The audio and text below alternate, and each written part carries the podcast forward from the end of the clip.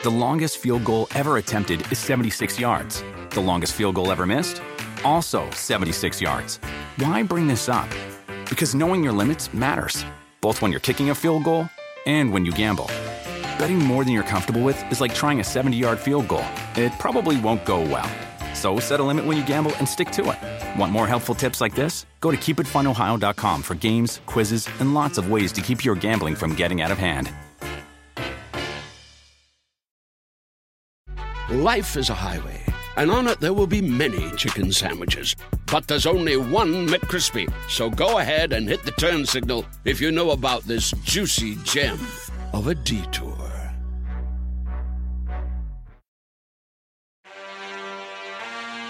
rave reviews, Chris. People love to get inside your brain and learn a little bit from you.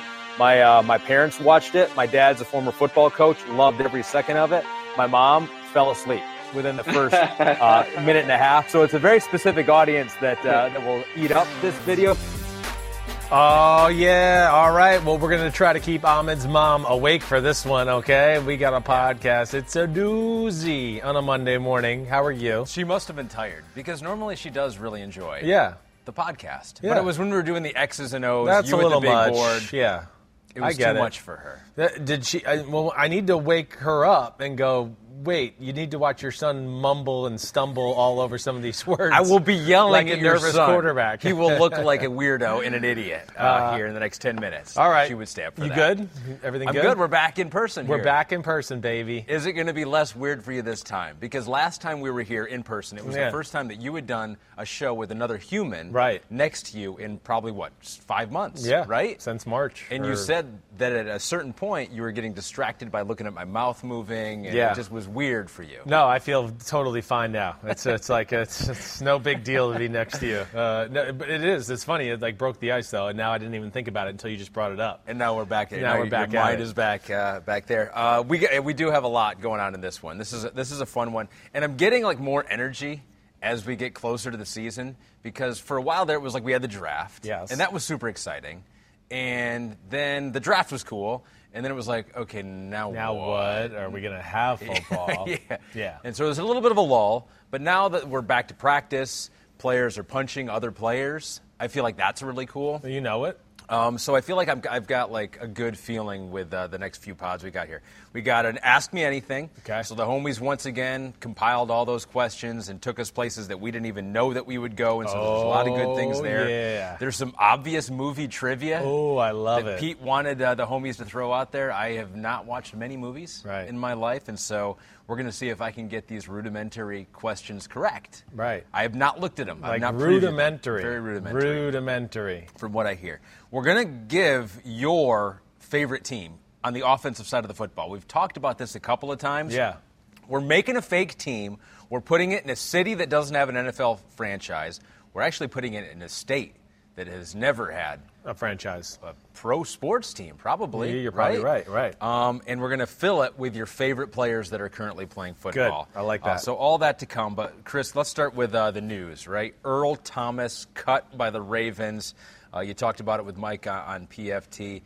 Kind of comes, uh, I, I would say, not out of left field after the last couple of days. Yeah, we've right. heard about him. Right. But this is a guy who signed four years, $55 million just last season. Uh, one of the best to ever do it Yeah. at that position. No doubt. Back when he was with Seattle. And now you cut him. You, you just set him loose. Um, th- what's your just initial reaction to, to how this all went down there? Well, wow. I mean, because I, I think to what you're saying, like we didn't see this coming at the start of training camp. We weren't thinking like, ooh, there's might be some issues. You know, usually you can tell when there's issues between a team and a player, Yeah. whether it's money or they want to be traded or whatever it is, they're not happy. This one, there was no inklings of that, you know, and so I think that's the shocking thing. I think my my biggest thing is this, all right, and and and again, let me say this just on the football aspect. I was shocked that the Baltimore Ravens signed him for as much money as they did last year. I was shocked. I know I said it on this podcast, I said it on PFT. You know, I had made some comments like, you know, Earl Thomas is no longer one of the top safeties in football. You know, I think that's the first thing I'd say to anybody out there listening right now. You know, because I, I of course, this news happens this weekend. I'm watching all the, the shows and the highlight shows and looking on, you know, the internet and everything else. how many people are like, oh my gosh, they're letting go of such a quality football player. You know, you don't just let a guy like Earl Thomas go. You don't let good players walk away. Listen, he's a Hall of Famer. As you said, he's a legend. He's awesome. That doesn't mean he's that right now. And I would say he's not that right now. He is not in that class of what we knew him to be with Seattle. And I think that's why Seattle, you know, let him go down the road in, in test free agency. And, you know, again, last year, we didn't really. I, I mean, Baltimore to this day is still the only team I heard that made any sort of like offer to the extent of like the kind of money he got from them this, year. Which is strange. You don't just all of a sudden give someone four years and $55 million Right. unless you feel like there's competition for him out there. So they got tricked. I- they they might have gotten tricked by the something. agent or, or something happened. Crazy there. to me. Crazy to me. Baltimore is, of course, one of the best run organizations in football. Yeah. And they don't make mistakes like that very often. To me, yeah, the safety was it a need? Okay, yeah, uh, certainly. I don't think it was like, oh my gosh, if they don't get some better safety play, they're screwed over. But yeah, they paid Earl Thomas like he was in the prime Earl Thomas. And that's not where he's at anymore. So I think that's the first thing I would say to all those out there, just from the, the, the simple football aspect of it. I was always shocked that he was there, Yeah. signed for that money. Now, the second thing is like, do you like you don't see these situations come about very often, right? I mean, you haven't seen them. You do you know how hard? I mean, how much you have to be disliked by your team and the organization for them to get rid of you the way that they got just got rid of Earl Thomas. I mean, that, that just it doesn't happen. Not for a guy, especially that's a Hall of Fame type of football player. That even if he's not at the level that he was, he's still significantly better than anything else you currently have on your roster. Yeah, well, yes. I'm not going to say significantly better than anything they got on their roster. No, I'm not going to say Any that. replacement for him? No, Oh, okay, so? maybe. I mean, yeah, you know, like okay, experience-wise, he's definitely better than DeShon DeShon Elliott, who's the guy that's the the backup Right. there right now. Yep. But like the physical ability-wise, no, it is it is very very very middle of the road for Earl Thomas. It really is. So And you if- think, like ability-wise, right now, DeShon Elliott, what has he played? Six games in his career. Yeah. He's had injuries Right. throughout his career, third year with them. Could get up to speed and bring his level of production. They also got a guy that they drafted in the seventh round, Geno Stone, out of Iowa, that they kind of like there with his physical abilities. Um, but They you- got Jimmy Smith. They got other guys in the secondary that they can convert to safeties if they have to. Yeah. Certainly. Wow, so you don't feel like there's that much of a drop off with those guys who have very little experience? No, no, no, not really. Other than like I said, the experience factor. Sure. You know the the quarterbacking of a defense. I mean, Earl's going to be yes light years ahead of them that way. He's going to be more comfortable in uncomfortable environments because of the experience and playing in Super Bowls and loud environments and all those things. Was he making it harder on the other defensive backs? Well- that's part of the rumors that are out there is that he would freelance a little bit. There's no much. doubt. Yes, I think that was a big issue. And you know, the, the the more you watch, and especially you know me, I watch film and do all of that stuff. You know, the the physical explosion has just gone from Earl Thomas. So he's not a guy that you can necessarily want to play center field free safety. He can't turn and run like he used to, so he's not as good sideline to sideline for go routes and things like that. His range is not nearly the same open field tackling, not as good as it used to be. You could see his speed's not the same. I mean, there's two gifts from him last year. One being tossed around by Derrick Henry, another Yeah. one him giving up on a play running after Nick Chubb, who's running for an 80 yard touchdown, right? So, you know, listen, four years ago, none of that happens. Earl Thomas tackles Derrick Henry, Earl Thomas runs down Nick Chubb. Not even close. So again, it doesn't make me proud to say those type of things, but I think because of the name and he's the household variety and he came from the Legion of Boom, I do think people are over embellishing the talent of the player at this point of his career. I do think that. Yeah, I don't think we're we're at we're at a very middle of the crop type safety as far as the NFL is concerned. And and to me, again, the big thing that's going to really you know, make flashing lights with the Earl Thomas. It didn't go smoothly when he left Seattle. And of course, this is about as bad as it looks for an NFL team. Again, you have to be really disliked for a team to just basically part ways with you Right. and really make no comments other than we're moving on. I think it was 17 words. I mean, there's no it. like, hey, Earl did so many great things for our organization. He, uh, there was no like farewell send off. Oh, thanks for everything you did here. I think their lack of saying things pretty much said it all. That they didn't want him here. That's all they're going to say about it, and it's over. And I don't want to let the team off the hook here because, uh, you know, you, you it's a lack of leadership. Some it broke down somewhere, Yeah. right? Whether you were not able to bring him into your environment, which from all that we've heard for the Ravens is that they have a great environment there. People like playing there. No doubt. And so it does seem to be very player friendly. Uh, but there was a breakdown of leadership somewhere. You just couldn't get him to buy in. And if these were recurring problems, you were not able to nip them in the bud uh, until it got to the point where he's punching other players, and you gotta you gotta walk away from a four-year, fifty-five million dollar deal that has a lot of dead cap space. Yeah. gives you a lot of problems now moving forward.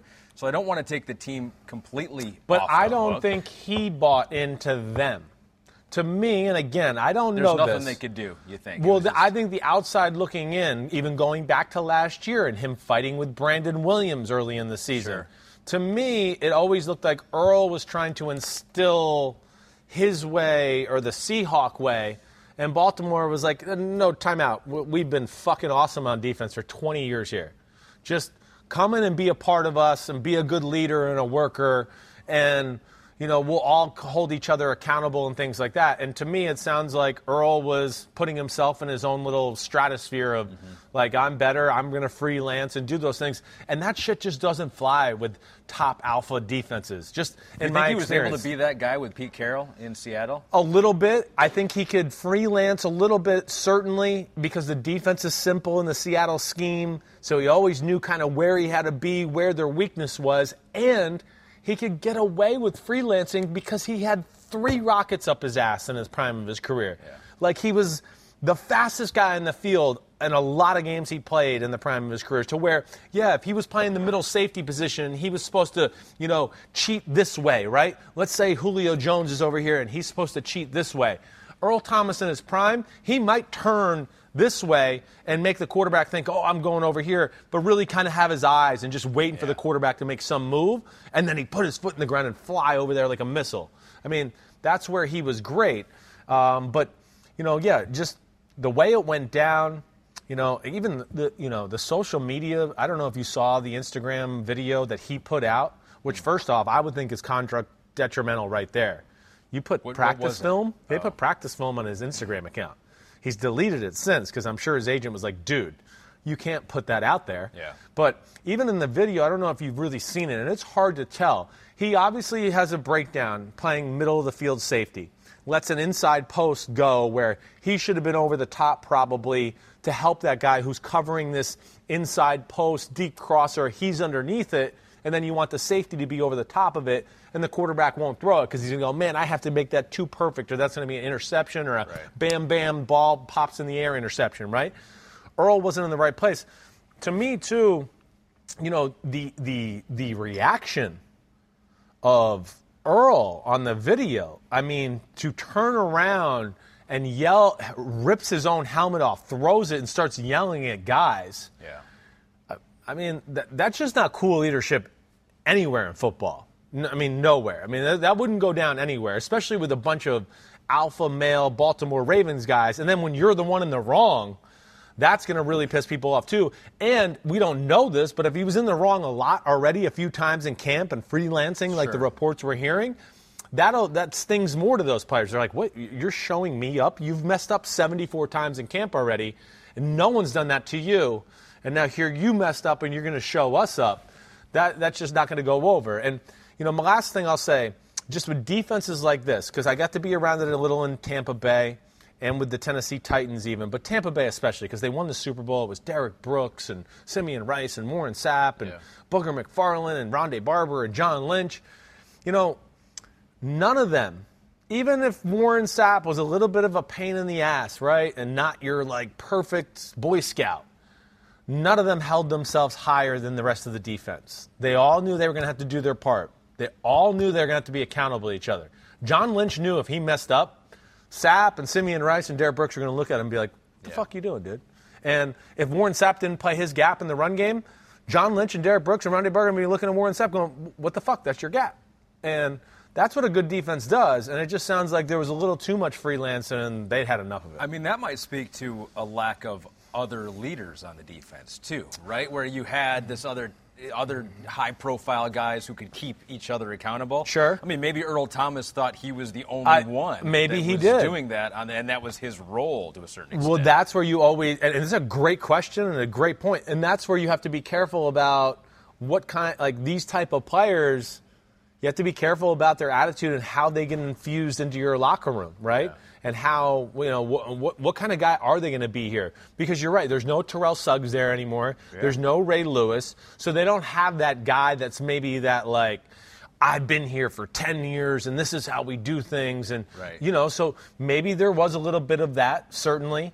Uh, but to me, it also. and maybe they did hope that Earl Thomas could bring Yes, some of that, right. some of that leadership. But He obviously, it didn't go the right way. And, um, yeah, that, that, that's the issue. I had something else I wanted to say there, but I can't remember I threw what it you was. off. Well, I'll give It's you a okay. second here. We'll figure it out. Don't worry. Um, so Pete wants to know where he would be if you did a hypothetical wide receiver. Or I'm sorry, a, a safety ranking. yeah. Um, I mean, it's he- d- deep in the middle. Like, okay. You're talking 15 to 20, maybe lower. if we're just going to like 32 free safeties in football, Sure. right? Yep. We're just doing that. Yep. I mean, yes, it's very much in the middle.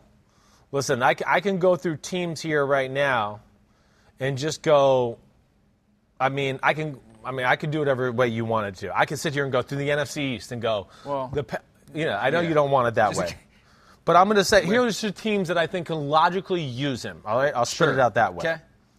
Maybe the Jets. There's one spot there that maybe, you know. But the kid they traded for um, to, to get, uh, you know, Jamal Adams and the guy they got back from Seattle. Right. He's pretty talented. He's faster and more explosive than Earl Thomas is at this point of his career. So it's not like it's a shoe in. But the Jets, okay, maybe Dolphins. All right, I'll throw Yeah. them in there. They got nothing like a proven commodity as far as the safety positions considered. The Browns maybe makes sense. I'm not sure I'm totally sold on it. They do have some veteran guys there. They did draft Grant Delpit. They got Karl Joseph, who's basically like Earl Thomas, but four Right. years ago, really fast that way. But they do play the Seattle scheme. Joe Woods is there. He just came from San Francisco. That could make sense, maybe. You think that's important for him? I think that I think those Seattle scheme guys might like look at him a little differently to just go like, man, he knows our defense. He'll get everybody in the right spot. I mean, gosh, she's one of the pioneers of this position for this defense, right? So I think there'll be a little bit of a love affair between those real Seattle scheme guys. They'd be like, oh, I can have Earl Thomas. I remember in 2014 when he was the best. You know what I mean? They'll they'll Yeah. get caught up with that. The Texans maybe have a spot. The Colts and Jaguars, I think you could argue Yeah. there, and they both run the Seattle scheme. All right, so there's there's three teams of Seattle scheme. Um, I go to the NFC, could go Eagles maybe. It's a maybe with the Eagles. They really Rodney McLeod is a better free safety than Earl Thomas. Now, not all teams have like that free safety, strong safety. Sometimes they just have two safeties, and both guys do both. Right? Uh, Philadelphia is a little that way, to where it's like, okay, you could have two Earl Thomases in that defense or two Rodney McLeods. Sure. Lions, Bucks.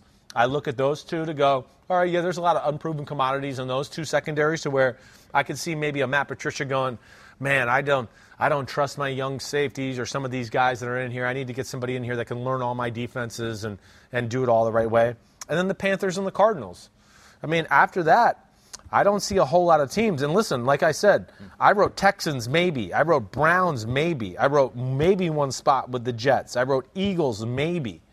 You know, so it's not as like He's just not an upgrade for enough teams. no, it's not going to be an upgrade from enough teams. It is not. And and, and like again, um, I know this has been very negative on Earl Thomas. It doesn't make me. I know. here. Well, it doesn't make Have me. Have you ever proud. met him before? Yeah. Have you, you talked to him? I have, but it, it doesn't make me Was- did proud it go to say well this. when you talked to him? It was okay. I mean, you know, it was just a hi. How are you? That It will not go well next time. Probably he's not. Seen, if he's seen this. Probably not. I mean, but you But know. But it seems like that's not unusual for him and his uh, interactions. Well, and, and you know, this isn't my. In, I'm not unusual either. I mean, I just call it like I see on the football Yeah. field. And am I wrong sometimes? Yeah, I am. I mean, as you know, but but damn, I I um I feel pretty good that I'm you know pretty spot on with my evaluation. He's got a. It's a huge red flag for him. For any team, That's that- gonna be an issue if they going had forward. a need, it's a huge red flag now because you look at the culture in Baltimore and be like, man, that seems like a pretty good culture there. Exactly. And if you were an outlier there and the team kicked you off, um, and they didn't want you around, that's a problem.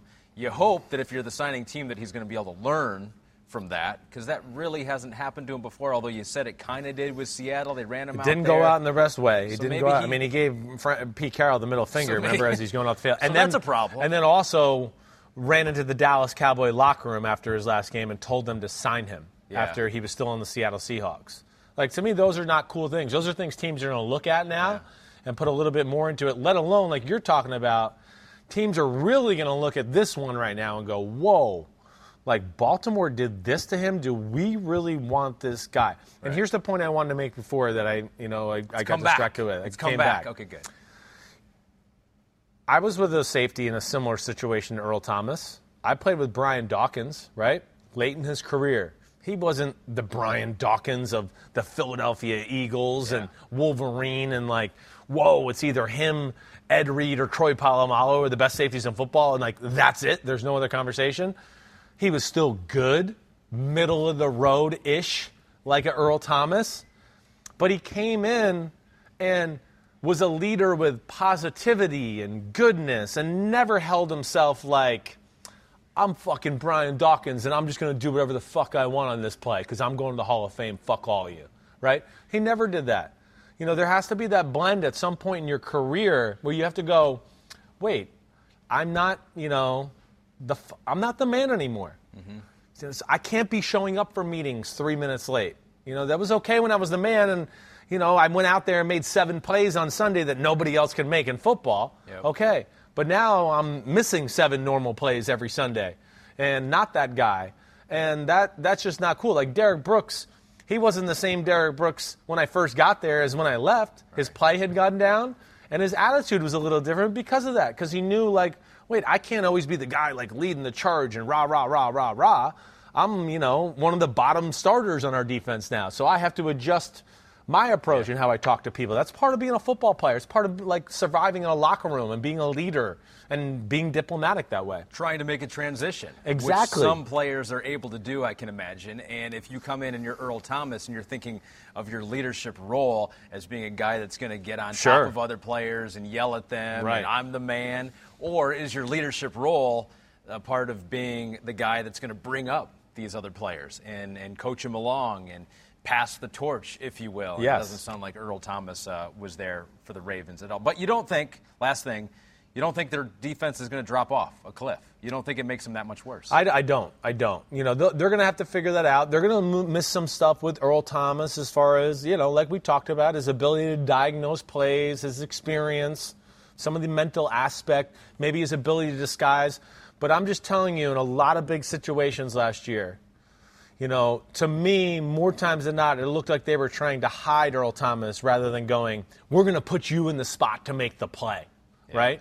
That's what the, like the Jets do with Jamal Adams, or like they're going to go, we're going to put you right here because we think the ball's going to go right here and you'll make it happen.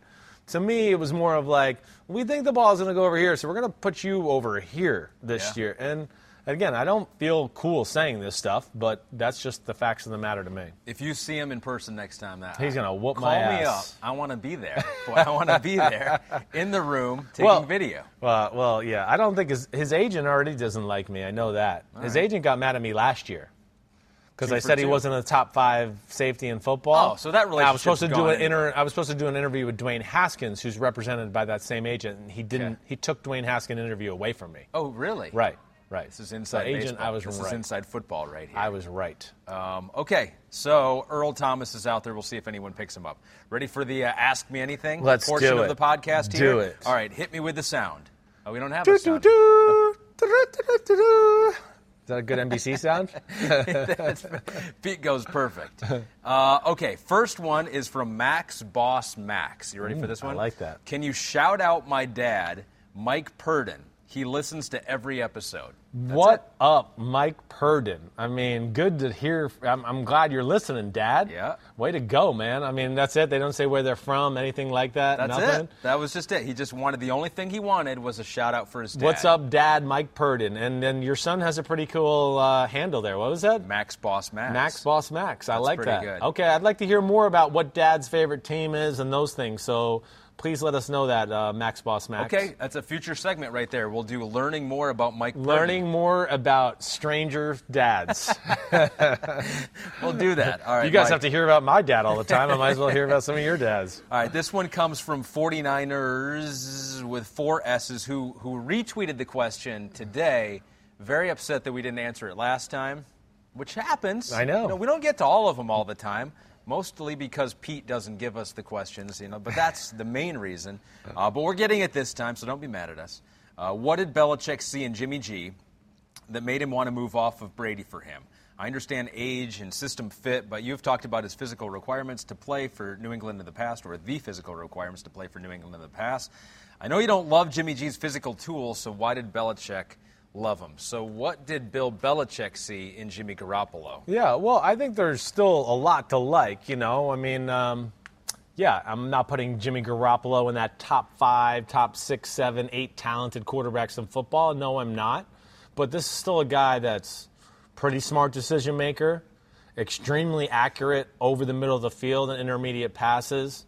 Great with chaos around him and throwing the ball kind of off his back foot or, you know, in a little weird position and just flicking it out with his wrist and doing that.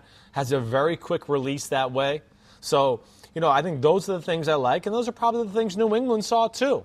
You know, New England, again, they didn't draft him thinking like, whoa, let's just draft a guy so we can have a trade asset. Mm. They drafted him because they that 2013 season, again, I gotta remind everybody, Brady was not good. And I know a lot of people are going to go, well, they went to the AFC Championship game. I know. They're New England. And I wish I could bring back all the people in football at the time where I used to have people you know, Tom's not, when I watched the film, Tom's not really playing that good, right? Right? He's not playing that good, is he, Chris? No, he's not. You're right. You're right. He hasn't really played well for two or three years now. They drafted Jimmy Garoppolo because they were concerned about Brady's play. That's why they drafted him in the second round. They didn't draft him in the second round and go, let's just let him sit here for five years and have him look cool. You know, Brady's play picked up in 2014. It lit a torch under his ass. They got off to a bad start. That was not on to Cincinnati How did here. do that? How, I don't know that you've ever talked about how he turned it around because it did seem like this is the beginning of the end. It did, definitely. I mean, no, I think two things. I think one, he stopped worrying about being a politician of the game, where he was just worried about his numbers and like manipulating them. He just started to go, you know what, I'm gonna fucking play, I'm gonna be dangerous, I'm gonna be aggressive, I'm gonna start throwing and he and really what I should say is that was two, because first thing he did was fix some of his mechanics to lend himself to throw some of those more aggressive throws more effectively. As I've told you many times, when I was there in 2012, he was the worst down the field thrower in football. Not just by my assessment, the numbers, everything said it. That's all we worried about in practice. Oh, it was an incompletion? Great. Keep throwing it deep. Keep throwing. I mean, Bill used to say that to him every day that spring. Just needed to keep throwing it deep, Tom. Keep, keep being aggressive. Hmm. They knew he could throw it four yards over the middle of the Wes Welker. So, yeah, I think when he fixed up his mechanics. What did he do? Was that a personal coach that he worked with? Or Yeah, I, you know, I think he did you know? Tom House, and you know, he really got into, he got away from, he got back to a little bit more of what he was at the start of his career. When 2009, 10, 11, 12 came around, they got so into that short passing game, his motion got really up high because he was worried about, let me get it over the line of scrimmage. Let me just get it to Wes so he can see the ball out of my hand and he can catch it and then he'll dance upfield for a few extra yards. Well, teams started to catch on to all that stuff too. And then it just became so hard for New England to always figure out a new way to get a five or six yard completion to where they started to go, man, we can't do this anymore. We got to like open the field up. And Brady finally, I think, just said fuck it too and started letting it loose, and it changed things forever. And it, and it helped them this second dynasty run they went And on. even after that transformation, though, it still seemed like Bill Belichick wanted to move on to Jimmy Garoppolo. Well, I think there was, point. well, yeah, I think, you know. It might have been the idea that Jimmy was coming, and still, even though Tom had made these improvements, Yeah. that he was going to Well, I eventually think fall. exactly, and I think that's what it was. He's sitting there just going, "Wait, I, you know, I like Garoppolo, I like Brady. I mean, it's got to be ending for Brady here soon, and we got a second round quarterback that we all like. So, you know, maybe." And Brady obviously was like, "No, it's not ending. I want to keep Yeah. playing. Mr. Kraft, come down here, please. I'd like to keep playing. Can you get rid of Jimmy Garoppolo?" Yeah. And then that's what happened. And then he realized he was going to have to trade Jimmy Garoppolo, and he called up Kyle Shanahan, and the rest is history. Still one of my favorite stories and anecdotes, and I think it's true, right? Is that John Lynch, when talking to Bill Belichick about trading for Jimmy Garoppolo. They're like, no, we don't want to do it. They're like, all right, well, we'll take Tom Brady then. Yeah. Like, give us one of them. Right. You don't need both Right. of them, for, you know, for the future. Uh, they eventually did get Jimmy So, Garoppolo. but that's how that came about. Just so because that's what we're answering, right? Well, uh, Yes. So yeah, I don't think it was if, a. that Bill Belichick like likes something more than maybe other people do about Jimmy Garoppolo. You don't think that's the case necessarily? No, I don't. I think they were impressed with Garoppolo. They thought that he certainly was capable of being that next guy after Brady. It didn't work out. Brady was still playing at a high level, and you know they they had to make a move to help their team, which was at that time trade Jimmy Garoppolo. And it's almost like they want the opportunity to prove that they can win without a great elite quarterback. You know, the Jarrett Stidham. You know, it's like we can we can win with Jarrett I, Stidham. well, yeah, I, I, well, I mean, Same I, idea. yes, you know, again, as awesome as Tom Brady is, nothing is better to me than Bill Belichick as the head coach and that culture he set there, and you know, yeah, I, I'm sure they they want to show that their system, their culture, their day-to-day attack, their attention to detail, their creativity, um, all of that, their ability to grind and compete, it's nobody nobody messes with them. Nobody fucks with them. Nobody. Yeah. And and I really mean that. Um, and uh, yeah, I would be shocked if they don't have success with Cam. I really would. I mean, they you know, as you know, they went 11 and 5 with Matt Cassel. So that leads us to O'Connell Dara, O'Connell Dara. who asks, "Hey Chris, Hey. what would you say is the worst case scenario for the Pats next year? How badly could the Cam experiment go?" So you just said you think it will go well. Yeah. Well, let's go worst case scenario. Man. No injury. We'll, we'll say everyone's healthy. Yeah, right. I mean, Everyone's obviously, healthy. injury goes on, and it, anything could be a disaster. Uh, I can't imagine the worst case being anything horrific. Like I'm, I'm not. I can't. I'm not going to sit here and go, oh, it could. They could end up going five and eleven if it goes bad, or six and ten. No. nine and seven. Yeah, eight and eight, nine and seven. Cam has some weeks where we go, man, it's awesome, he's got it, and then we have other weeks where we go, ooh, yep, he doesn't understand this system, and you know they're just they can't make any plays on the offensive side of the ball. Right. But I would just would be shocked with that. So smart. The defense is still really freaking good. You know, he's going to add to the strength of the running game because of his ability to keep the ball and do certain things too. It's going to make their rest of their running game better. And you know, I just would be shocked if they don't formulate the correct plan around the guy. Former coach with the Patriots, now with the New York Giants. That is Joe Judge. Joey Judge. Were you there with him? I was. in 2012. Yeah. What was what was he like? He was, He's- I mean, he's only 38 now. I know. so- Yeah, we were we were both the you know the you know so-called bitch boys at the time. He was a special teams bitch boy. I was the offensive bitch boy, and um, If you just would have stuck around, you could have been the head coach of the Giants. right you know that's all I had to do. Um, Joe is unbelievable energy. I think that's the first thing I would talk about. Yeah. You know, he's a really straight shooter, got a great way about him and communicating and everything like that. And, you know, is, um, uh, I think, a guy who can replicate that crazy energy in a good way on a day to day basis. Like, it's, it's pretty unbelievable that way. I think it's the first thing that jumps out to me. So it comes from Patrick Ermlich, Yeah. who says, "Will Joe Judge surprise people this year with how the team performs?" I'm going to say yes. I am. I, you know, again, Joe Judge, yes, he's not an offense or defensive coordinator, but between being in New England and Alabama, he understands the way an organization's supposed to be run. He understands what a complementary game plan means to win and put your team in the best position on a weekly basis. And then the biggest thing is, you know, he's got a stable offensive coordinator in Jason Garrett, who I think is better offensive mind than people give him credit for. I think the Giants have, are going to be a sneaky better offensive team than people realize. At least that would be my assessment. And I think on defense, um, with Patrick Graham, who was also in New England with me and just came from Miami, yeah, they're going to run that Flores Belichick scheme and they're going to be well coached and know what they do. Yes, I think they're going to be a pain in the butt. Am I going like, you know, playoffs, nine and seven, ten and six? I don't know. No, I'm not doing that. But like, could I see a seven and nine and or maybe maybe a six and ten, but like really close in a bunch of games and exciting to watch? I think that's kind of what I expect from the New York Giants. Fumbles from Daniel Jones. I hope ruins, not. Ruins it for him. Uh, yeah, well, I hope not. People love to talk about that. So I he's know. he's making everyone run, right? That's a big story at a camp right now. First day they had the assistant coaches, which I mean, the assistant coaches on the team are crazy, right? I mean, you got Jason Garrett, you got Brett Bielema, you got Freddie Kitchens, and so they're out there running laps. The great soldiers right there, the people you just mentioned. They're great soldiers. Like they're going to buy into what Joe Judge is selling and they're not going to like, oh man, he made me like run to the goalpost and back. Now I'm going to like motherfuck him to my my position I mean, group. there's no other team in football, NFL, that's doing that. well, right? New England probably. You think? Yeah, probably not running the coaches as much anymore or doing anything like that. That happened Maybe occasionally. 2012? Yeah, occasionally. Yeah, I mean.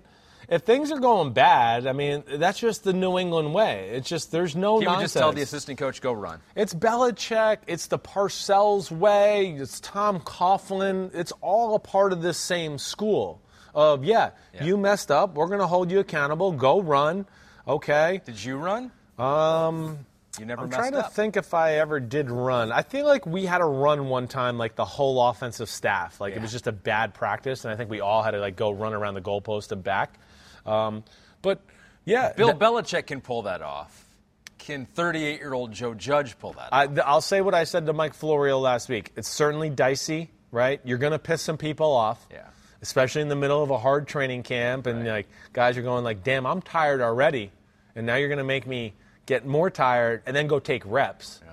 which will make you focus more because you just go, "Shit, I don't want to have to go run again because that was tiring," right? Yeah. Uh, so there's that aspect. of- But yeah, it's going to be about his ability to communicate properly with the players and the coaches throughout this. Yeah, you could be the dictator and you know, you know, bang the gavel every now and then, do all that. But if you don't show an open side to the players and a, a humane side, it's going to fall on deaf ear, deaf ears, to where they're going to be a little bit like this guy doesn't give a shit about us. He's too much of a drill sergeant, and they'll they'll start to tune him out. you don't People are that. really good at determining what's a facade and what's not. Like, is he doing this because he really feels like it'll make me a better football player, to make me a better coach, or is he doing this because he wants to look tough and cool in his first year? And I think it'll tone? come off real. I do. Good. Yeah, I do. I, so I mean, we'll see, but I do. I think it's naturally in him to be that way. And there's really not a fakeness about him, anyways. You know, I know you've never met him, but I think he's one of those guys. If you met him, whenever, whatever you think about him as a football coach, you'd be like, "Oh, damn, he's he's a good guy. He can communicate. Yeah. You know, you could tell he cares about people, and he's smart. And That's what the- it comes down to. It- D- d- yeah. Does he care about me? Does he care about me not only as a football player, but is he trying to make me better just overall? You know what I Yeah, mean? you're Like as a better coach, human better being. human, Yes. better football player. Does he care? goes a long way when you show a player you care about them a little bit. How's your wife? How's your kids? How you doing? Blah blah Right. blah. And you genuinely care. You're Right. not doing it to try to show that you. It's like I, I do. Yeah, We're all in right. this thing together. We might as well all get yeah, he wondered if you've watched more than three movies before. I told him no, you're an asshole. It is like I could tell that from watching. uh, let's go Seattle's offense. Right? Oh, we talked about the. Seattle scheme, Yeah. which we hit the quota. We have to do that every pod. I'm keeping Seattle track. scheme. Uh, Seattle scheme. I'm like, okay, we got it in. It's like a, it's a sponsor at this point. Sponsored by the Seattle, Seattle scheme. scheme. Uh, this one is from Ellie Pong. right? Says, which quarterbacks could you put in Seattle's offense and have them be successful? Oh, good, good question. So we've said that uh, Russell Wilson is Herculean in his efforts a lot of times to make that offense look good, Yep. especially late in games when all they can do is throw the ball and he pulls it off somehow. yeah, well, there's no schematical advantages for that offense. He doesn't get the throw to like Alvin Kamara coming out of the backfield, who Sean Payton gets open six times a game for easy seven-yard completions. Yeah. And I know people are going to go, "Oh, he's taking a shot at." You know Drew Brees, and I, you know I'm just trying to. it I, I it know was a little bit of a Well, it, it, I, well, my kidding. point is, but but but there's Yes. that aspect of their offense does not exist. Right. Brian Schottenheimer doesn't do that stuff. As you've heard me say many times, there's only a few offenses in football that really know how to use the slot receiver and really creatively get them open, you know, consistently. So Seattle, no, they were they rely more on we're going to beat you up in the run game, and then we're going to take some shots and be aggressive in the pass game, and our quarterback's going to make some plays because that's what he does. So yeah, some of the system guys out there, they're not going to be able to pull that off. They're not. You know, Mahomes, of course, is going to be able to pull that off. You know, Deshaun Watson's going to be able to pull that off. Josh Allen's going to be able to pull that off. You know, really, Ryan Tannehill at this point of his career, yes, is going to pull that off too. You need an athletic quarterback, right? Who can, freewheel it and has a pretty big arm, throw it downfield. and is going to be able to throw the ball down. Exactly right. So you that's the way to explain it. Exactly. So like Derek Carr, you know, I'm not sure he can do that. He has the physical ability to do it. He just won't cut it loose and let some of those balls go. He can do it, you know. But it just, you know, but yeah, Brees, no. Philip Rivers, eh, maybe to a degree. I don't know if he can do it consistently as effectively as some of these other guys, you Right.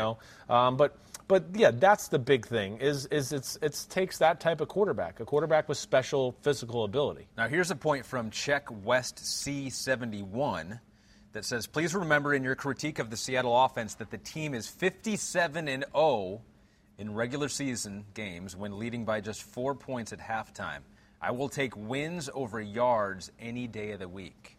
That yeah. Saying, ah, the Okay. offense is good with a lead, at least. Yeah, I I mean, I'm not shocked. That's kind of the style of football in which they play. Yeah. I mean, my point to that would be the way that offense plays, and you're talking about these four point leads, and I would go, if your offense was a little aggressive, more aggressive, you would win some of those games by 21 points, and you wouldn't be sweating it out late in the fourth quarter, going, "Oh, I hope we can hold them to a field goal, or we're going to lose this one." Yeah. You know, that's what they do too much. That's where, you know, they to me almost hurt their team at times. It's just because of that style of play in, in which they play, or the, how, you know, again.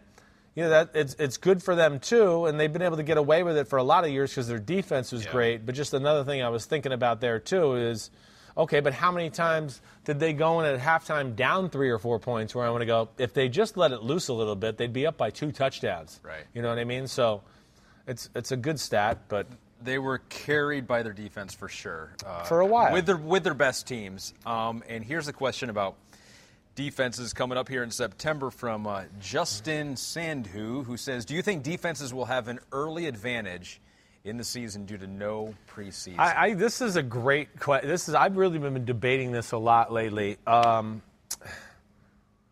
I don't. This is where I think defenses will have an advantage. I think that if the defense lines, the defensive lines might be able to dominate. Offensive line linemen and offensive lines as a unit usually take a little bit to get their feet underneath them Right. as far as you know playing live football. and they'll have none. They'll have none. And then they're going to have these fresh Dean linemen who are not beat up and foaming at the mouth and finally like, holy shit, I can hit the quarterback. Yeah. And I can like don't have to worry about any of that stuff and I can just go pedal to the metal. I don't have to go 80% because I'm saving myself for the next day at training camp or, you know, I'm not trying to hurt the guy in front of me, whatever that is. So that's where I go. I think we could see a, like the dominant defensive lines, right, really dominate early on. But I also worry about the secondaries. Secondaries to me, you know, the thing they're going to miss is, yeah, live game reps in the preseason and all that, but because of the limited amount of time, like some of the in-depth things you would do as a defense that you've already like checked off the list in OTAs, Right. Right? Like they're they're having to start them or just getting into them now instead of being like five weeks down the roads on some of their stuff. So you know maybe a defense, let's just say New England.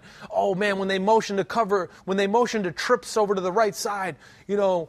Uh, In week 10 last year, they might have gone like, oh, hey, X call, and that mean they were going to switch to some certain coverage because they like to get in this coverage versus that personnel set and that formation where they might not be there early in the year. And they might just go, whoa, let's just keep it basic. Cover two, everybody.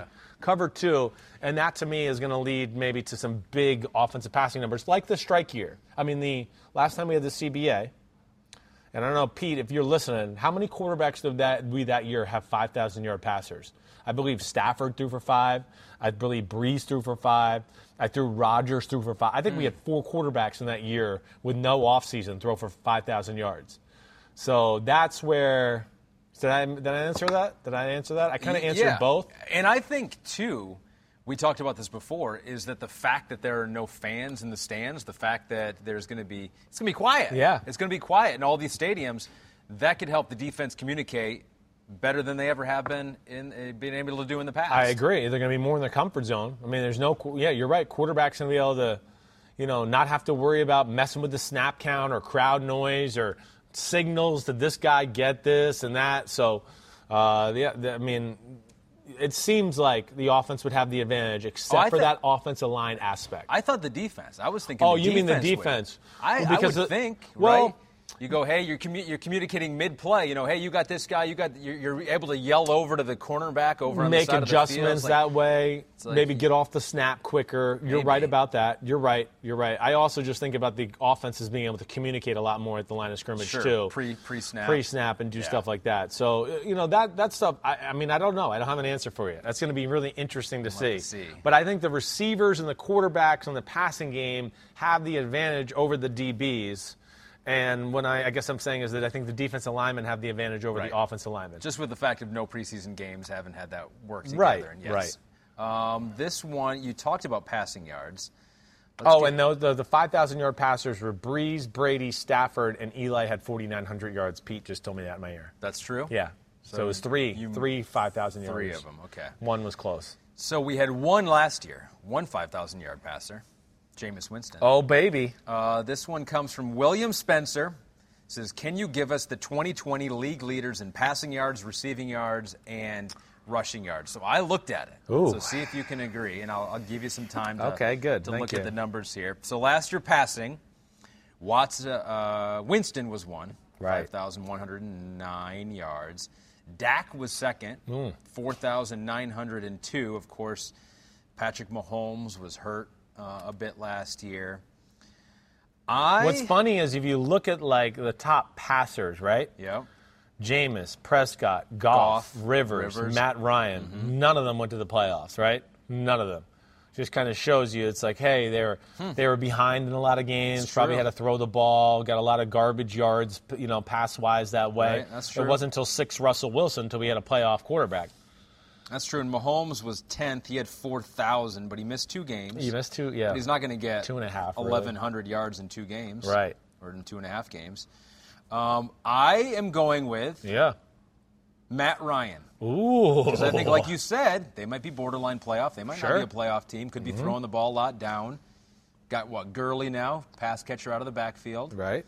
Calvin Ridley, step forward. Julio Definitely. Jones, still a beast. They got Hayden Hurst from Hayden Baltimore. Hurst. Yep. Not much of a running game. I'm not mad at you there. I'm going to go Matt Ryan. Okay, I like that. Who would you go with? Patrick? It's hard. The two names that come to my mind right away are Patrick, yes. I just think, you know, you've heard me say, it. I just think them winning, him's contract being done, pressure's off, I think they're going to thrive. And then now you have Clyde Edwards Helaire to a- add to it. I, I immediately, and, and, and, and I'm going to pick Dak Prescott too. Those would be the two guys that first jumped out to me because also weapons at their disposal, like we talked about, receivers, quarterbacks have advantage over DBs. Yeah. Really good offensive lines. To where like I look at some of those like Dallas, that's the type of offensive line where I go, uh, yeah, they might not be used to real gameplay, but they're so damn good that they'll be better than most in week one because they're just that good of an offensive line. I thought maybe they'd want to try to establish more of a running Maybe, game. maybe. It's just damn. They got CeeDee Lamb and Michael Gallup Yeah. and Amari Cooper. So uh, I'll be interested to see where that goes. But those are the two that jump to my brain right away. Matt Ryan's a good one though. I'm not. I'm not mad at you there. Pete's throwing another name out there. Kyler Murray's probably going to get into this Kyler Murray, conversation. that's not the name Pete said, but that's a good one. Yeah. Uh, Pete is throwing out Matthew Stafford. Oh, I think that's a pretty good one too. I think the only thing that holds him back there is just Matt Patricia and wanting to be a little bit more balanced and Darrell Bevell and let's run the ball and Drafting Swift. and drafting Swift with on Johnson. He's been very much into the offensive line ever since he got there. Yeah. Um, but I wouldn't be like that. Wouldn't be shocking either. You wouldn't be mad about that one either. but I'm going to go Mahomes. You're going to go Mahomes. I okay. am. I think Mahomes is just. This is going to be like. Light it up and I think this is going to be Aaron Rodgers like 2011. Now they lost in the divisional playoff game, but the year after he won the Super Bowl, he just was unstoppable. Yeah. I wish we could all go back and I could show you games. Of two, I, I want to say he threw for 45 touchdowns, maybe eight interceptions, something like that. I just think it's going to lend itself to that, where Mahomes is going to go, there's nothing I can't conquer. I'm the man. I'm the best player in the game, and he's going to thrive in that. So I'm going to go him with that. okay. So Mahomes, you're going. I'm going with Matt Ryan. Okay. Uh, receiving. Write this down on your little tablet over there, okay? Okay. Am I with my my, my pen? Uh, okay. Hold on. I got it. Uh, receiving. Yes. So this was Yards or receptions? Uh, I think either way, yards. Yards. Pete says yards. uh, last year it was a landslide. Michael Thomas, 1,700 yards. Second was Julio with 1,300. Chris Godwin, Travis Kelce, DeVante Parker, Keenan Allen after that. Um, I almost, my dark horse here, just like we mentioned with Matthew Stafford Yeah. throwing the ball a lot, my dark horse is Kenny Golladay. Ooh.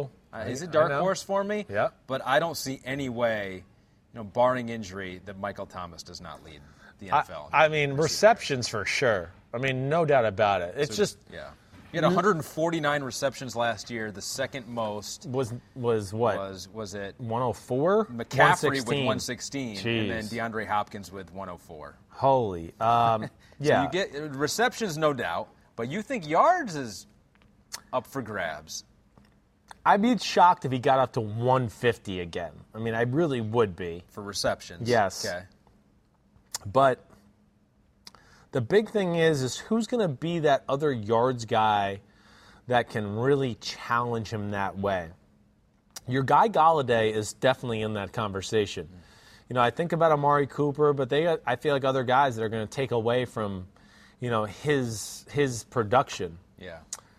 Um, I think if I had to go with one other dark horse here, I think DeAndre Hopkins is going to get a whole lot of catches in the Cardinals. I mean, a whole lot. I would think he, like, they're going to get off on trying to justify the trade for him. Yeah. I would think they're going to probably pay him soon, which is going to also want to make them justify that. You and I both think Kyler's going to have a huge year. I do. I think Kyler is going to have a huge year. So he would be the guy that I would say that jumps out to me more than any to go, ooh, watch out for him. He might be able to challenge a Michael Thomas. Maybe not necessarily in receptions, but yards. So go with him. Pick All right. I will. You're I'll gonna go with pick him. I'll go with D Hop. D. Hopkins. All Yeah. right. I just tricked you into going with someone other than Michael Thomas. Oh no. Uh oh. Look what you did to me. Okay, and finally rushing. This one it was uh, Derrick Henry last year leading the NFL, 1,540 yards. Nick Chubb was second, 1,494. Then you had McCaffrey, Ezekiel Elliott, Carson after that, Lamar Jackson. I I kind of wanted to go Lamar Jackson for some reason. I was like, ah, that'd be kind of because he was only what 300 yards off the leader last year. Wasn't far. I was like, that'd be kind of a cool pick. Um, but I am not going to do that. I'm going to go with the guy that had that missed three games last year. Okay. I'm saying he'll play all 16 this year. Yeah. Saquon Barkley. Eh. I know you like him. I- I Is do that like a safe him. pick? Was that a boring pick? No, kind it's. of? I don't think that's a boring. I don't think how how could people call that a boring pick? I mean, you know, one, it's a lot of question marks on that offense. They just rebuilt their offensive line. Mm-hmm. Yeah. Is I he- kind of want to go with him with you.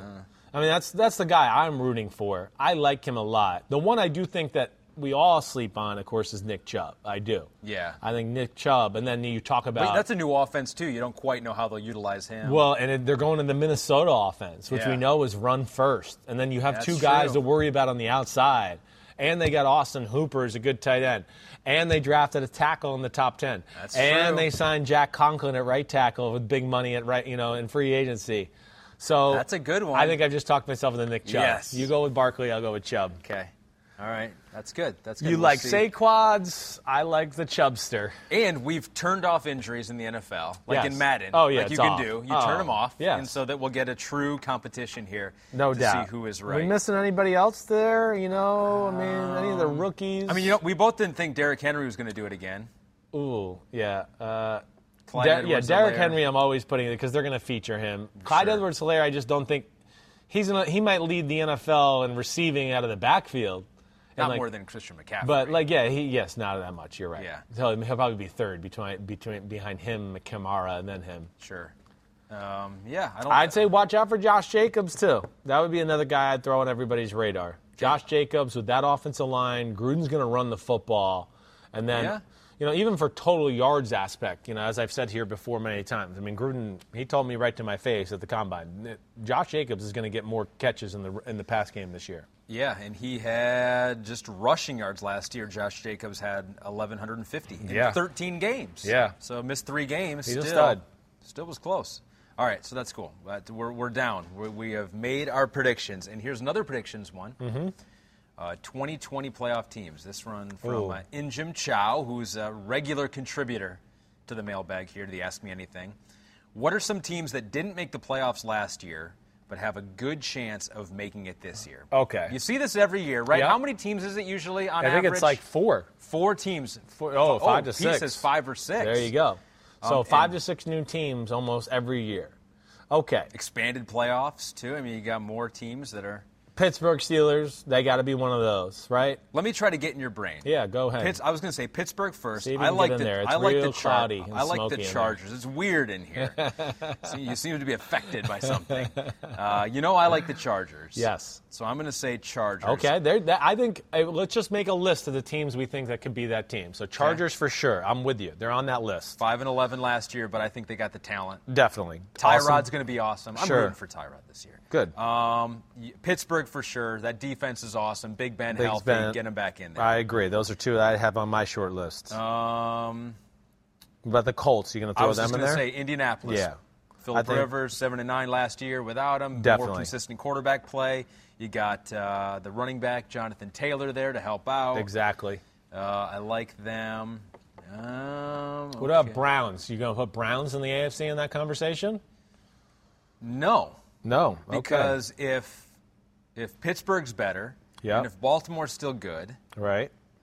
no, I think you got to leave someone out. Although they might be able to squeak in at eight and eight or something. Wait, it is a weird that. year. We got the seven seven Extra- playoff spots this year. team, so that might put Just for in. the sake of the exercise, I would put the Browns in there for right now. Okay. Right? Okay. Just to, so Chargers, Pittsburgh, Colts, Browns.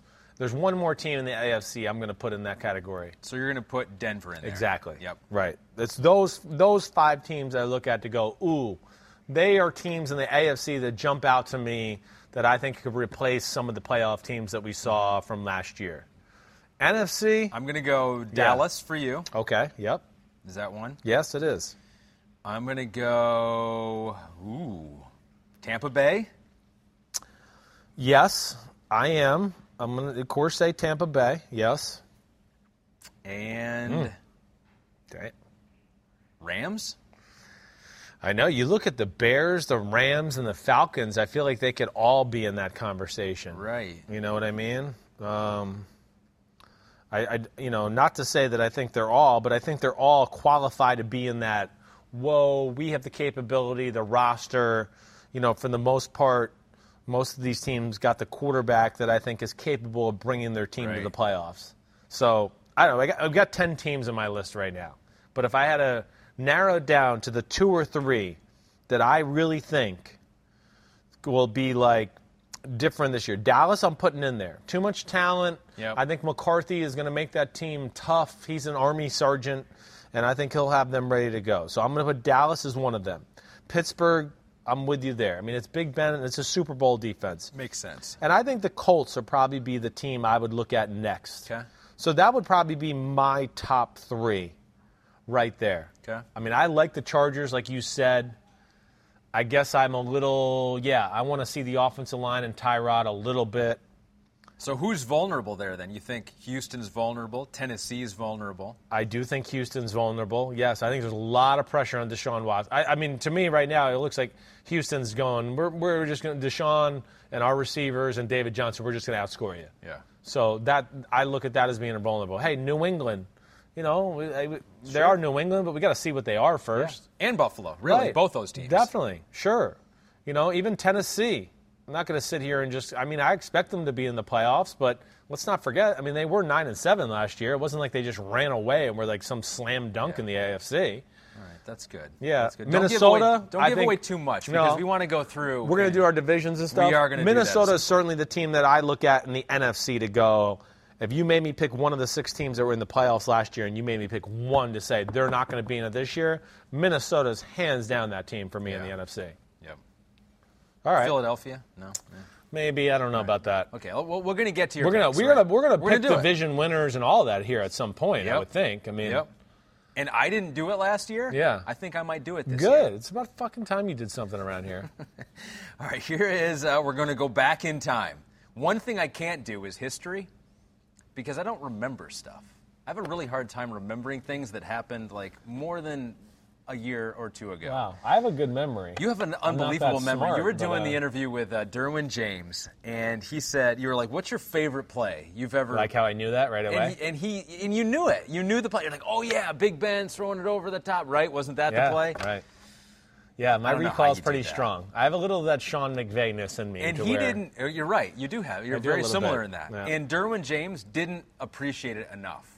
I don't think he didn't realize how crazy that was that you. You're right. You're right. He was just like, "Yeah, that's the play." Yeah, that's the play. You're right. And I was like, hey, have some fucking credit for the guy who watched nine million games last year, and I picked it Yeah, out. you live your life, so of course you know the play. Uh, me, I just yeah, yeah, it was, it was incredible. Uh, we're going back to early 2000s. Uh-oh. This one from uh, Bradley Clem three Uh oh. said better defense, 2000 Ravens or 2002 Bucs. Oh, So you got all these names. and You got Derrick Brooks versus Ray Lewis. You Oh. got Peter Boulware versus Simeon Rice. Sam Adams.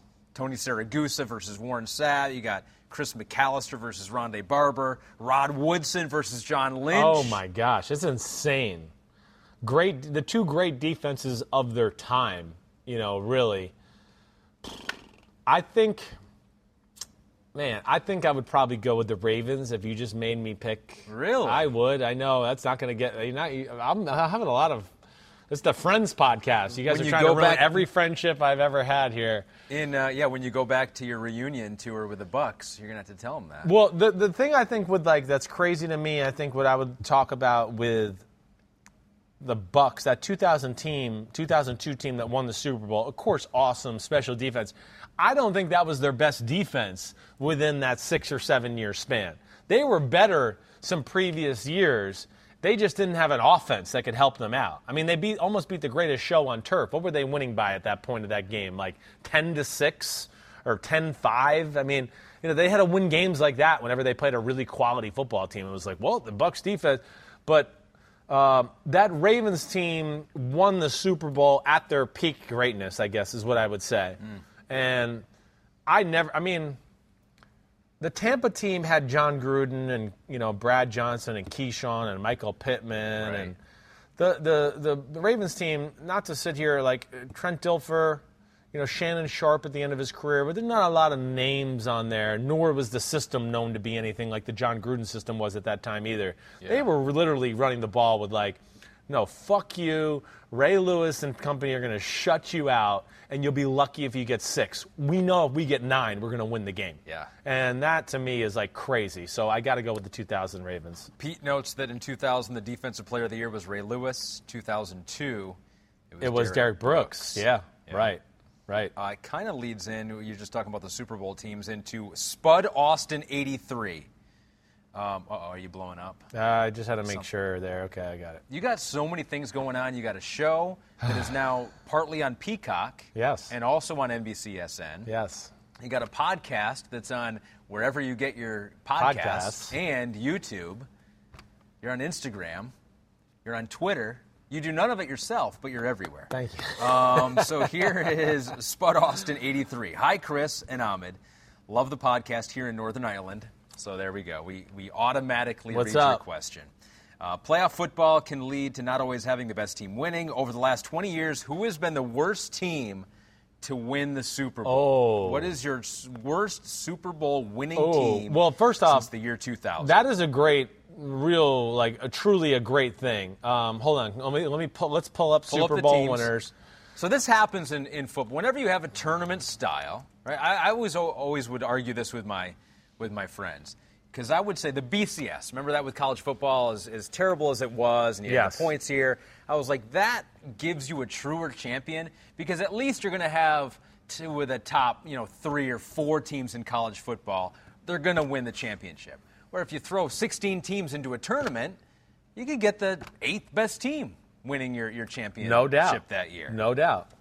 I, I mean, you're, you're right. The best team does not always win it in the National Football Not League. even the top five I mean, teams, sometimes right? every now and then, yeah, sometimes the top two teams aren't even in the finals. Now, Mm-hmm. it doesn't happen as much as it used to. You know, Although it could happen more now that only one team gets the bye. I think you're definitely going to see more of that. Definitely. To where some of the higher seeds now, yeah, they don't have that advantage. And so we want to know about the team, the worst team. Worst Super Bowl winning team since the year 2000. Okay, that is a really good one. All right, all right. So, um, hold on, I'm almost there. Automatically, I kind of thought of the Giants, even though what they did was amazing in the Super Bowl. Yes, Like, they weren't great. there wasn't a great team. You're right. 2007 or 11 kind of have that same type of thing. Pete throws one in here. Which was he saying? The 2008 Steelers. Steelers, yeah. Or two, I, I was almost going to say the 2006 Steelers you could throw in there too because Big Ben was still young and they didn't have a great offense. Um, yeah, the 2008 Steelers. Now that offense was the, the pass game was potent and the defense was pretty damn good though. I mean with Harrison and hold on, I'm almost there. I'm just checking this out here, checking it out. Any of the New England teams. I don't think so. Okay. Like, I don't think the New England team that lost to the Seattle Seahawks was better than that Seattle Seahawk team, but they were on that day and they won that game. Um, all right. I think if you're making me pick one, Making you pick one. I, I, I think I would probably go with that 2006 Steelers team. Damn. I think I would. Oh, 2005. Sorry. Yes, 2005. Which won in 2006. Uh, yeah, they won the Super Bowl in 2006, but that 2005 Steelers against the Seahawks. 21-10. Right. In Detroit. Right. Big Ben. Bad calls by the ref. The Sea, I mean, the Seahawks had some bad drops that day. I mean, Matt Hasselbeck played such a good game, and his team kind of let him down. Let alone some questionable referee calls and things like that. Plus, that Pittsburgh offense and Big Ben, they struggled throwing the football. I mean, what did Big Ben? I think he threw for like forty something yards in the game. I mean, it's not. It's the worst quarterback rating in like the history of the Super Bowl to win a game. He had a 22.6 passer Yeah, rating. Right. It was something like that. So, you know, to me, they were handicapped on that side of the ball. I mean, if you remember how they scored one of their touchdown passes, it was in Detroit, your home city there. I don't remember. They ran the reverse pass. Hines, uh, you know, Hines Ward caught a pass from Antwaan Randle El. Remember that? Okay. Or was it the other way around? I, don't know. can't remember. Well, if you can't remember. Yeah. No, it was that. Pete says you were right. Pete Okay. shares your, your ability to remember things. yeah, he is. He's pretty good too. Uh, but yeah, I think So that's Steelers, the Steelers, 2005 Steelers, who won uh, Super Bowl XL. One Super Bowl XL. And, and you know, to the point, let's see, 05. Okay, they were there. I was going to say the 08 football team that Steelers won that year. You know, yeah, I would sit there that year and tell you they were not the best team in football. They weren't even the best team in the AFC. I, I was on that Tennessee Titans team that had beat them in Week 15 for home field advantage, um, but we blew it against the Ravens in the divisional round. Yeah. Around any corner, within every battle, and with the dawn of each new day, the threat of the unexpected, the unpredictable, and the unrelenting lies in wait. But Marines will always be there. They are the constant in the chaos. No matter the battlefield, Marines adapt to win, defeating every shifting threat, protecting our nation's future. The few, the proud, the Marines. The longest field goal ever attempted is 76 yards. The longest field goal ever missed? Also 76 yards. Why bring this up? Because knowing your limits matters, both when you're kicking a field goal and when you gamble. Betting more than you're comfortable with is like trying a 70 yard field goal. It probably won't go well. So set a limit when you gamble and stick to it. Want more helpful tips like this? Go to keepitfunohio.com for games, quizzes, and lots of ways to keep your gambling from getting out of hand. Do you want a beautiful lawn? Enter TruGreen, the easiest way to get a great lawn. Just water and mow, and they'll do the rest. Weed control, fertilization, aeration, and more. TruGreen is the official lawn care treatment provider of the PGA Tour, and they have a verified best price, which guarantees you the lowest price with no compromise on quality. You do you. Let TruGreen do your lawn care. Visit truegreen.com, T R U G R E E N.com to get the best lawn at the best price with the best people. Guaranteed. Uh, okay. Let's uh, let's end it there, Okay? and let's move on. We uh, we want to get to your your fake NFL team. Fill out the offense here. We want to do that, but before we get there, Let's do the obvious movie. Oh, I can't wait. Very quickly. So, Fredo, you're dead to me. What movie is that from? Uh, Er, Godfather. Yes. Yes, I watched that this year. Was that the first one or the second one? I don't was- know. I've only watched one of them. Okay, so Pete had them. He had them blacked out, so I could not see these beforehand. Okay. I am reading them now.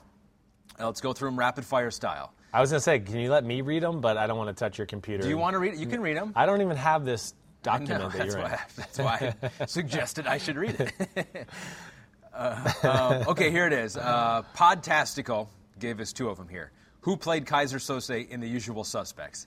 This one I know You do. because uh, Kevin Spacey. Yes. Because have you seen the movie? I have. I've seen it a couple of times. One of the rare movies I've seen. I know that because Kevin Spacey ruined um, Kevin Spacey for me. I, I really enjoyed him as an actor, and he and then ruined. his recent life Correct. developments have ruined it. he yeah. ruined himself for me. I agree. I- am very mad at him. He for that. ruined thyself for thyself. Um, so yeah, okay, good for I you. got one for one. It pisses me off that you watch the movie more than once. So I mean, Why? all these movies that you haven't fucking seen in the world, you watch that one twice. I don't know how that happened. I don't but know I saw either. it one time, and then I think a friend was watching, and I was like, I'll watch it again because it's kind of cool. You can't see the answers on here. Can you see the answers, or you just see the quotes? I just see the question. Okay, good. And I'm reading them all for the first time. Good. Uh, name the Will Ferrell character that went streaking after a Snoop Dogg concert at that frat Oh. house in Old School. What is his name? Oh, see, you don't know. I that. know it. I have no idea. I never Well, it's that. Frank the Tank, right? Is his name? Frank the Tank, and it's Frank. I can't think of his last name. Oh, Frank Ricard. Ricard. He, I can remember him making, leaving a.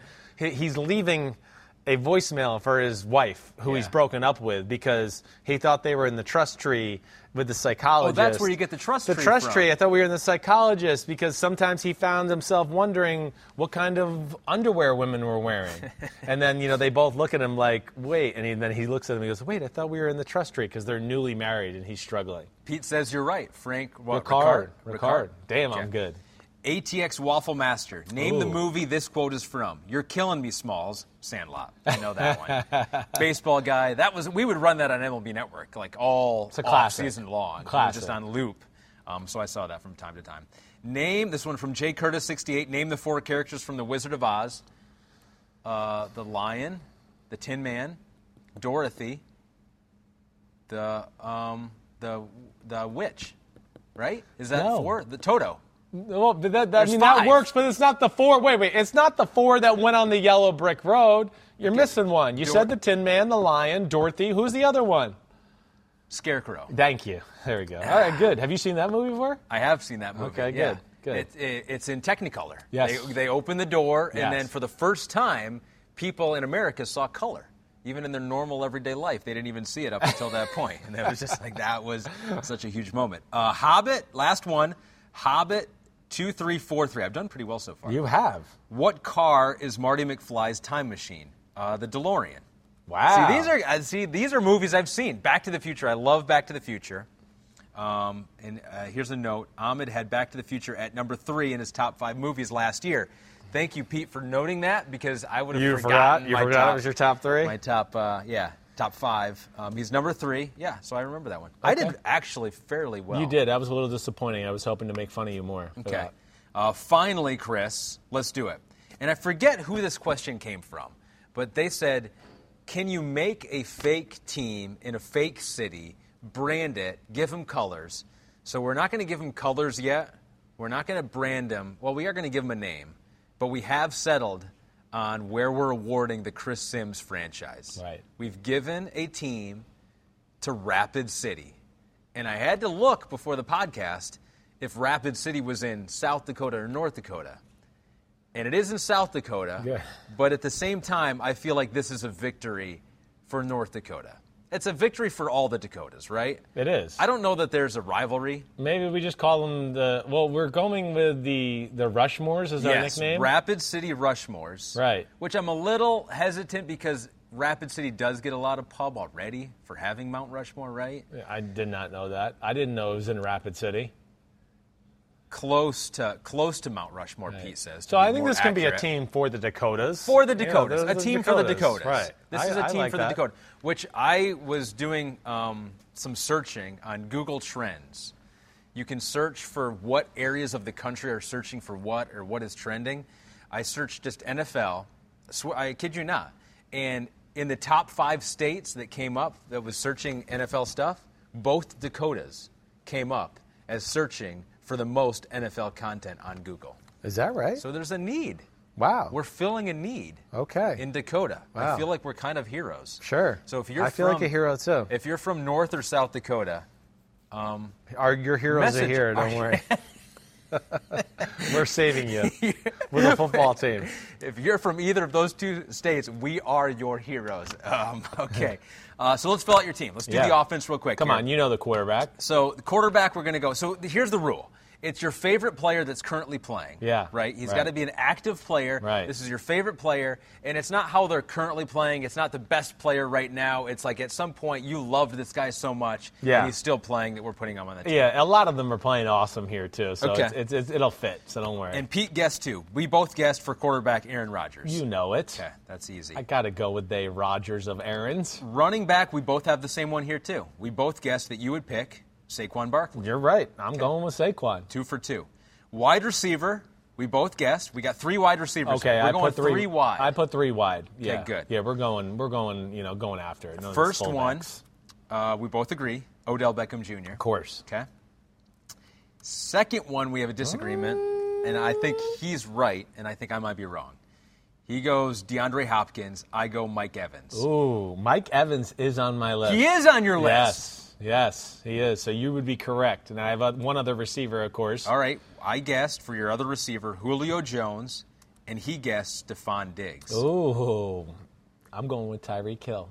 Tyreek Hill. Man, Makes sense. He's I your just- number one receiver. I just OBJ, Tyreek Hill. I'm a sucker for speed. I'm a sucker for yards after the catch. And then I needed one size guy.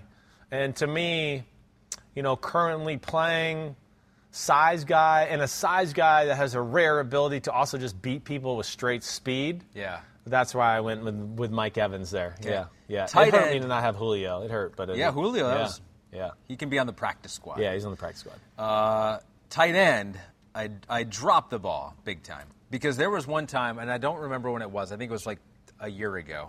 Who knows even now?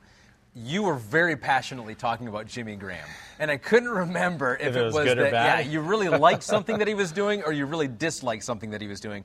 I've come to find out it was the latter. yes. Um, So your Jimmy Graham. guess Jimmy Graham wrong. was my guess, and uh, Pete guessed George Kittle. I went Gronk. Oh, Gronk. Kittle was thought about. Yeah. I like big tight ends. I like big offensive lines.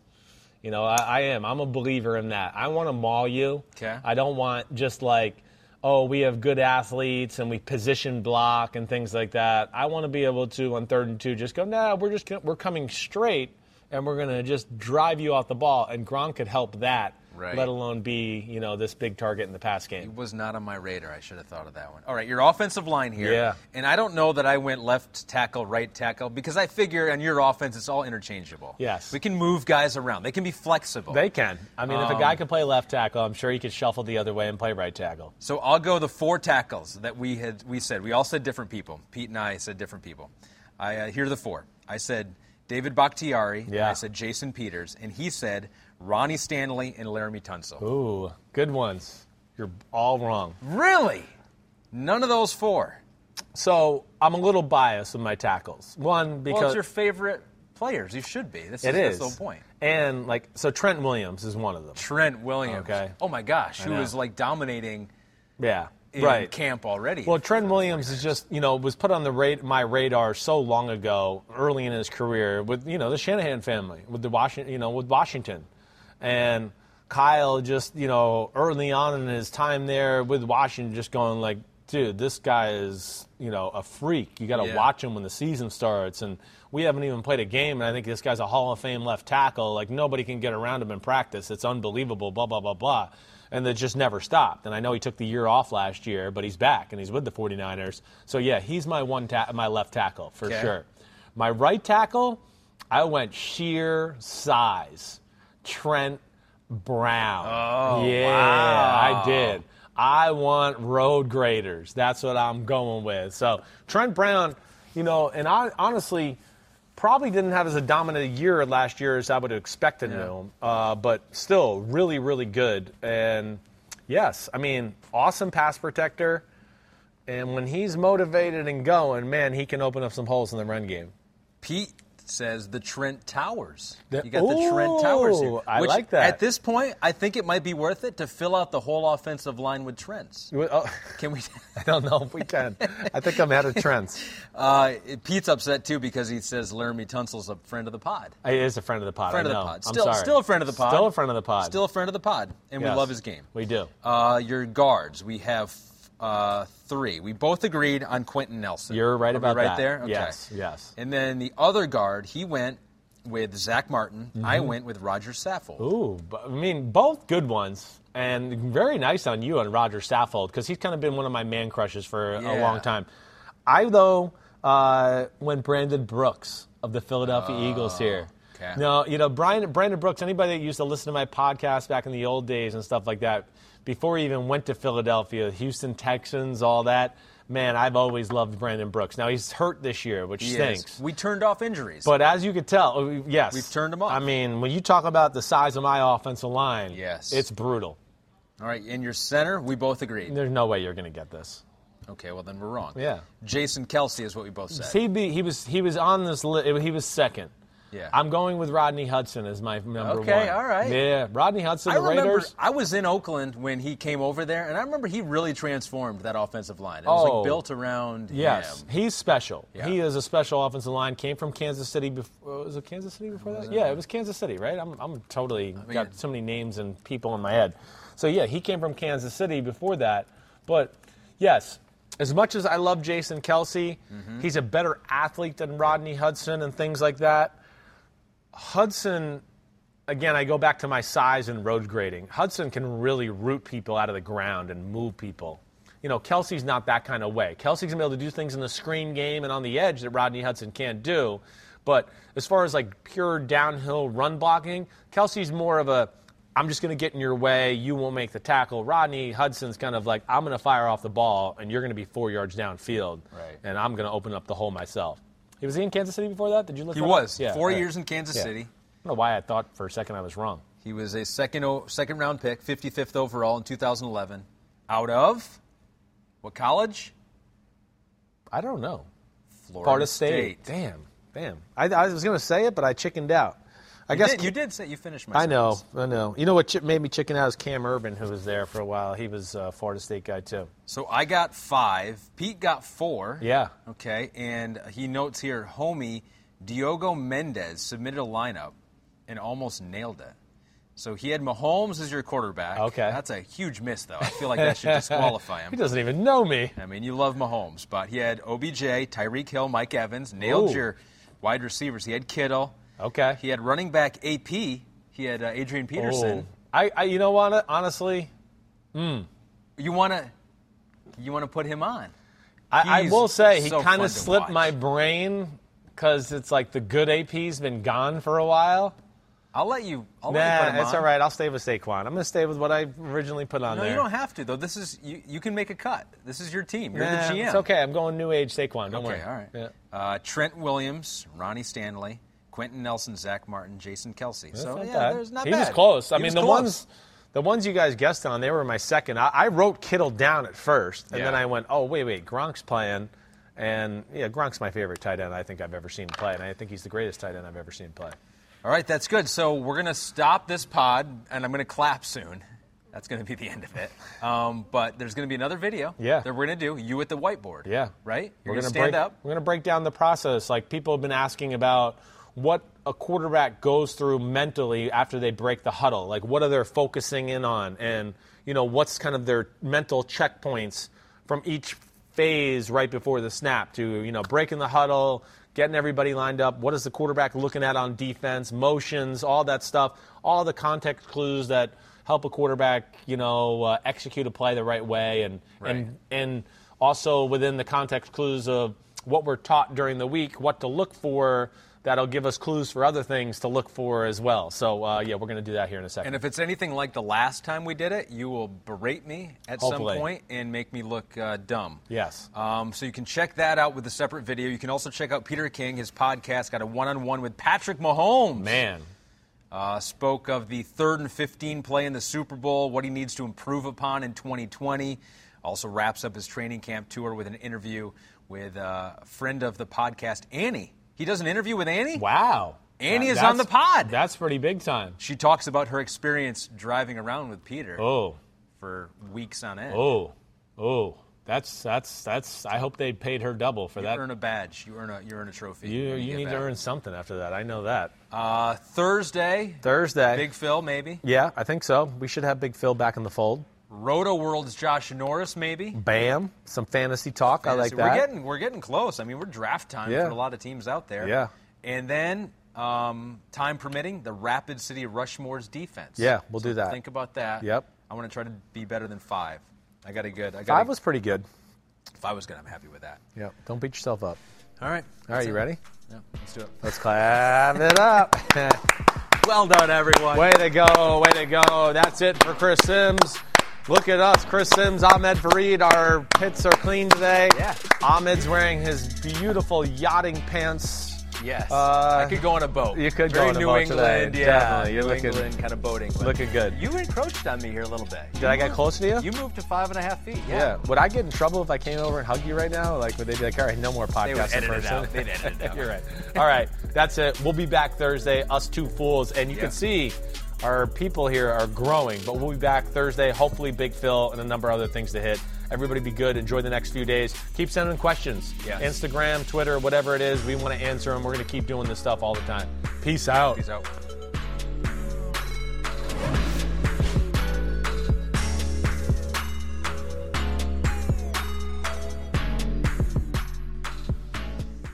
The longest field goal ever attempted is 76 yards. The longest field goal ever missed? Also 76 yards. Why bring this up? Because knowing your limits matters, both when you're kicking a field goal and when you gamble. Betting more than you're comfortable with is like trying a 70 yard field goal. It probably won't go well. So set a limit when you gamble and stick to it. Want more helpful tips like this? Go to keepitfunohio.com for games, quizzes, and lots of ways to keep your gambling from getting out of hand. Life is a highway, and on it there will be many chicken sandwiches. But there's only one McCrispy. So go ahead and hit the turn signal if you know about this juicy gem of a detour.